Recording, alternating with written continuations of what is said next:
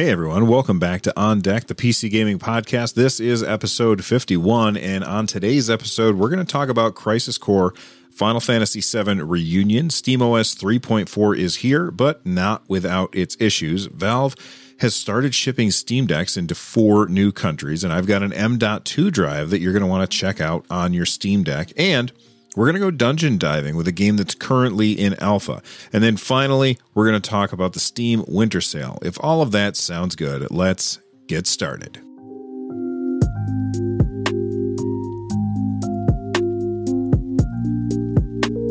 Okay, let's start off with what's on deck. And the game that I have put the most time into this week is Crisis Core Final Fantasy VII Reunion.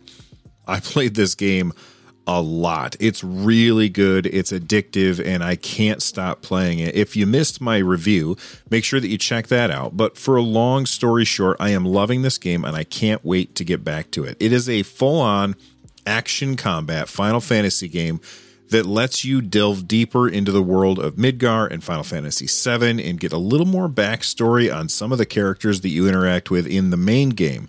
I also have Final Fantasy VII remake on my PS5.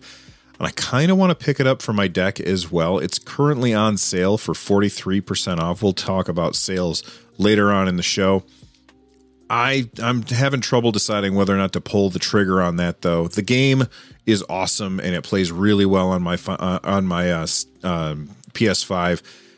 I know it's not going to play that well on my Steam Deck, but uh, I'm having such a good time on the Steam Deck with Crisis Core. Anyway, let's move on to patch notes. SteamOS 3.4 is here for everybody who's on the stable channel. I've had SteamOS 3.4 for a while now because I run on the preview channel.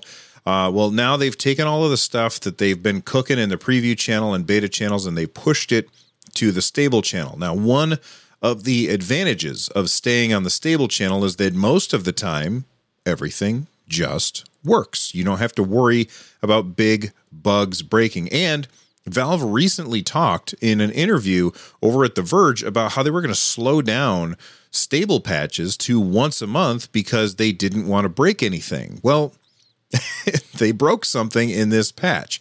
Um, luckily, Valve found their mistake right away and they put out a fix. But what happened is if you go into the desktop mode and you install third party stuff and you install it to your SD card, there is a certain path that gets you to that SD card. And Valve changed the path to that SD card, which means anything that you had installed to that SD card that was from the third party, it didn't know that it was still there. It couldn't find it. And so everything's just stopped working. Things like EmuDeck. Well, like I said, Valve put out a fix, so it should not be an issue for you. But here's the tweet from Pierre-Loup Griffais. He said, We've seen feedback on the 3.4 SD card mount path breaking pre existing non Steam shortcuts. We'll roll back the change to USB auto mounting from 3.4 and de- defer it until 3.5 in the new year to give some time to adjust to the new standard path. So we can expect that when we get 3.5 next year, the devs for projects like EmuDeck and maybe like Heroic Launcher, they're going to need to be ready for this. But it makes me wonder why Valve is making this change at all.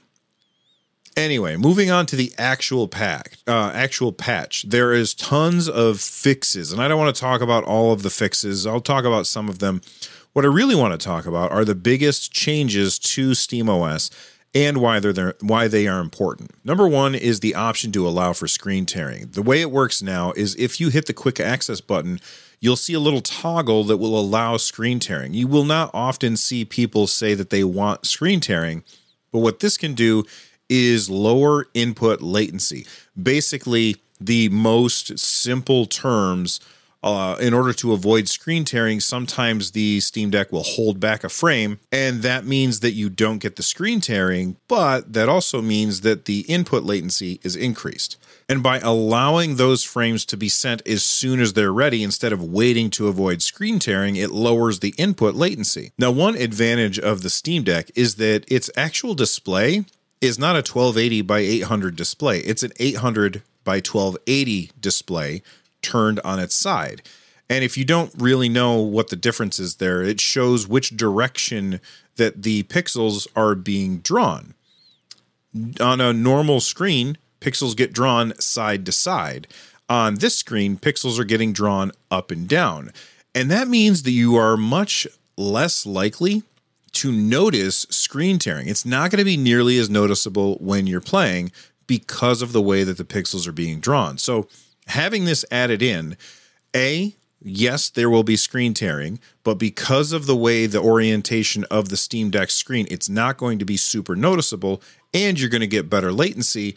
This seems like a win win win for me. I'm willing to put up with a little bit of screen tearing in order to have a better gameplay experience. Hi, I'm Daniel, founder of Pretty Litter. Did you know cats tend to hide symptoms of sickness and pain? I learned this the hard way after losing my cat, Gingy. So I created Pretty Litter, a health monitoring litter that helps detect early signs of illness by changing colors, saving you money and potentially your cat's life. Pretty Litter is veterinarian developed, and it's the easiest way to keep tabs on your fur baby's health right at home. Go to prettylitter.com and use code SPOTIFY for 20% off your first order and a free cat toy. Terms and conditions apply. See site for details. Your brain needs support, and new OLLY Brainy Chews are a delightful way to take care of your cognitive health.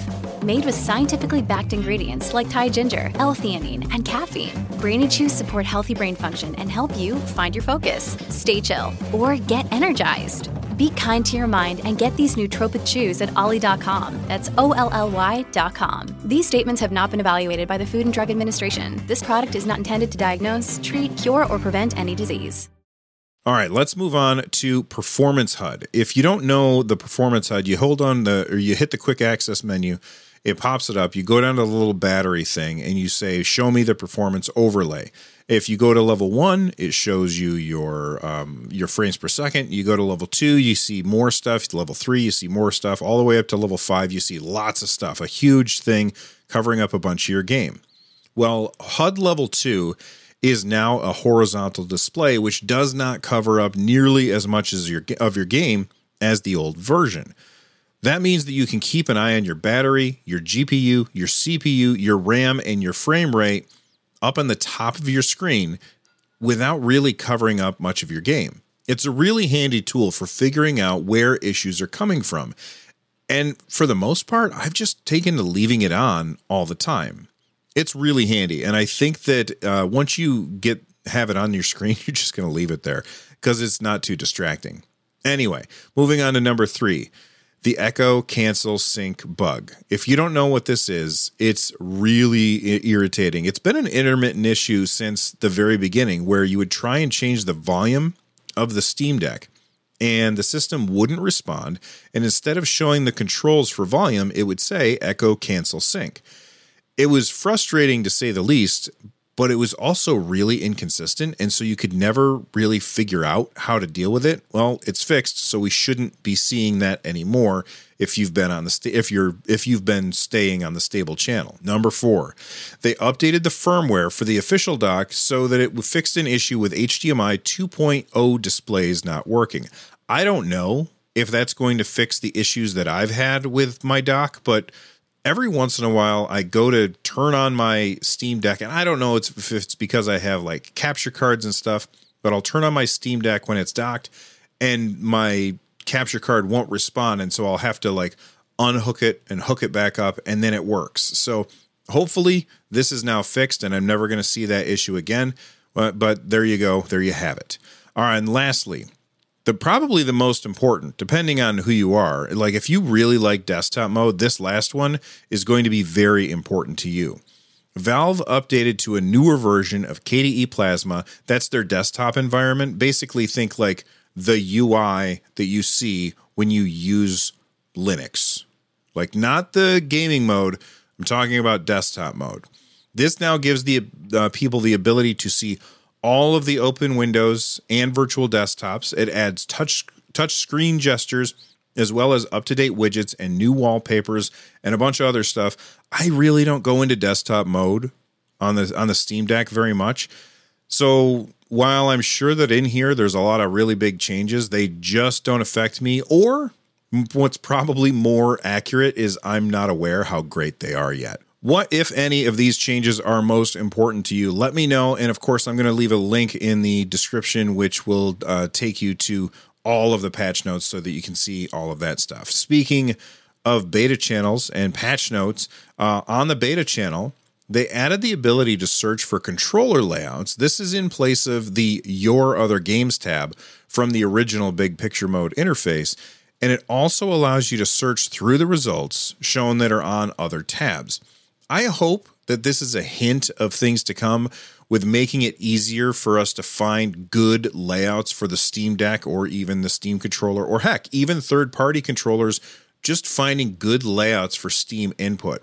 Because while it's awesome that you can share, the UI for finding other people's stuff is just too cluttered, and I like that you can now search. All right, let's move on to the news. Last week, Valve announced that Komodo, their official partner in Asian markets, including Japan, South Korea, Hong Kong, and Taiwan, has started shipping Steam Decks. And over on Komodo's website, they are saying that any orders that took place before December 1st will be delivered by the end of the year.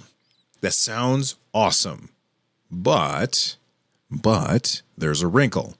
Typically, in Japan, PC gaming isn't super widespread. The Steam Deck has a chance to change that, but only if they get off on the right foot.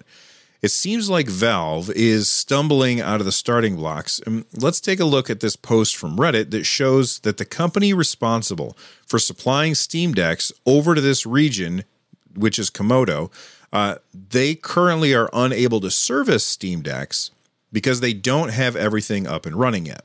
This is the screenshot that was posted to the subreddit. It seems like your device might have a known issue that would require repair, yet unfortunately, repair services are not currently available to Komodo customers. If you face any other issue, please let us know. We will be glad to assist you with anything we can.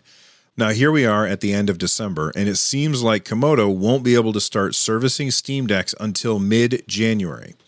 Now, there's two questions. Is it a big deal? No, I don't think so. It's not really all that long. It's a couple of weeks away before they can start servicing them. But, second question, is it a good look? Absolutely not. I know that if I received a Steam Deck and it needed work and the company that sold it to me told me that they couldn't do anything to fix it, I would be pretty frustrated. And it would be really hard to take that company seriously anymore especially for such an expensive device. So hopefully, Valve can work with their partners in other regions to make sure somebody who has a defective Steam Deck can get that device serviced or repaired or RMA'd.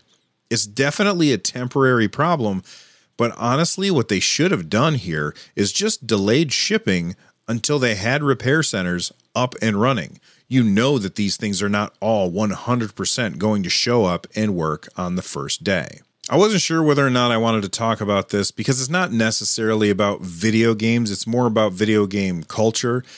And in the past, Valve has been pretty hands off with what you can and can't put on their store. If you look at the console stores, they're definitely they definitely have more rigorous guidelines about what they will sell on their stores, but just about anybody can make a game and get it on Steam on one hand, this is great because it turns Steam into the beacon of indie titles. But it also means you can get some pretty terrible things. And I'm not just saying bad games, but things that you would kind of wish wouldn't exist. You know what I mean? The same can also be said for the way that users interact on Steam. Of course, you can say that about the entire friggin' internet, but Valve kind of lets people do whatever they want, and they essentially let users police bad behavior by blocking each other. Well, the Senate is asking Valve as well as other uh, platform holders about what their plans are for dealing with pro Nazi content on their platforms. Here's the quote a significant presence of users displaying and espousing neo Nazi extremes, racial supremacist, misogynistic, and other hateful, hateful sentiments the exposure to explicit, unambiguous, and pervasive symbols, visuals, words, and phrases associated with racial supremacy, neo Nazism, anti Semitism, gender based violence, or harassment, homophobia, or other hateful or harmful ideologies restricts and inhibits many users from participating in communities free of harassing, abusive, and threatening behavior. Yeah. I mean, absolutely. I don't game with randoms because there are too many racist, horrible people in the randoms that will just constantly shout awful things into the microphone. So most of the time, I won't play with somebody unless I actually know them. I've seen a whole lot of people say that they don't like the idea of the government coming in and telling Valve what to do, but let's be fair, that's not what's happening here. They're simply asking, What are you going to do about this? Which leads to the question What should they do about this? I think that Valve should bring back moderation. With millions of users, that is a tall order. But what they could do is what Microsoft has been doing. Microsoft has been working on AI moderation in order to get rid of horrible things before they show up. It certainly isn't perfect, but it's better than giving a platform to horrible people. I think that Valve should do something like this, but also set up a team of people to deal with appeals and things like that. I, for one, like to play games without dealing with Nazis and racists. What do you think Valve should do? Feel free to let me know in the comments, unless you're a Nazi, in which case, kindly don't answer. I don't care what you think. Okay, let's move on to something a little less uh, real, and that is that Sabrent is releasing a 1 terabyte M.2 2230 SSD, which is the same size as the one that is in the Steam Deck. They even list the Steam Deck as one of its uses, essentially saying this is compatible. Now, Valve has given us lots of reasons why you shouldn't upgrade the SSD in your Steam Deck. Number one, they said a fast enough SD card should be fine for playing games. As somebody who's had a Steam Deck since February, I can confirm this. I have a one terabyte SD card in my Steam Deck, link in the description down below and I really don't notice any speed issues at all when playing games that are installed on there versus having games installed on the internal memory. Number two, power consumption. Different SSDs consume different amounts of power.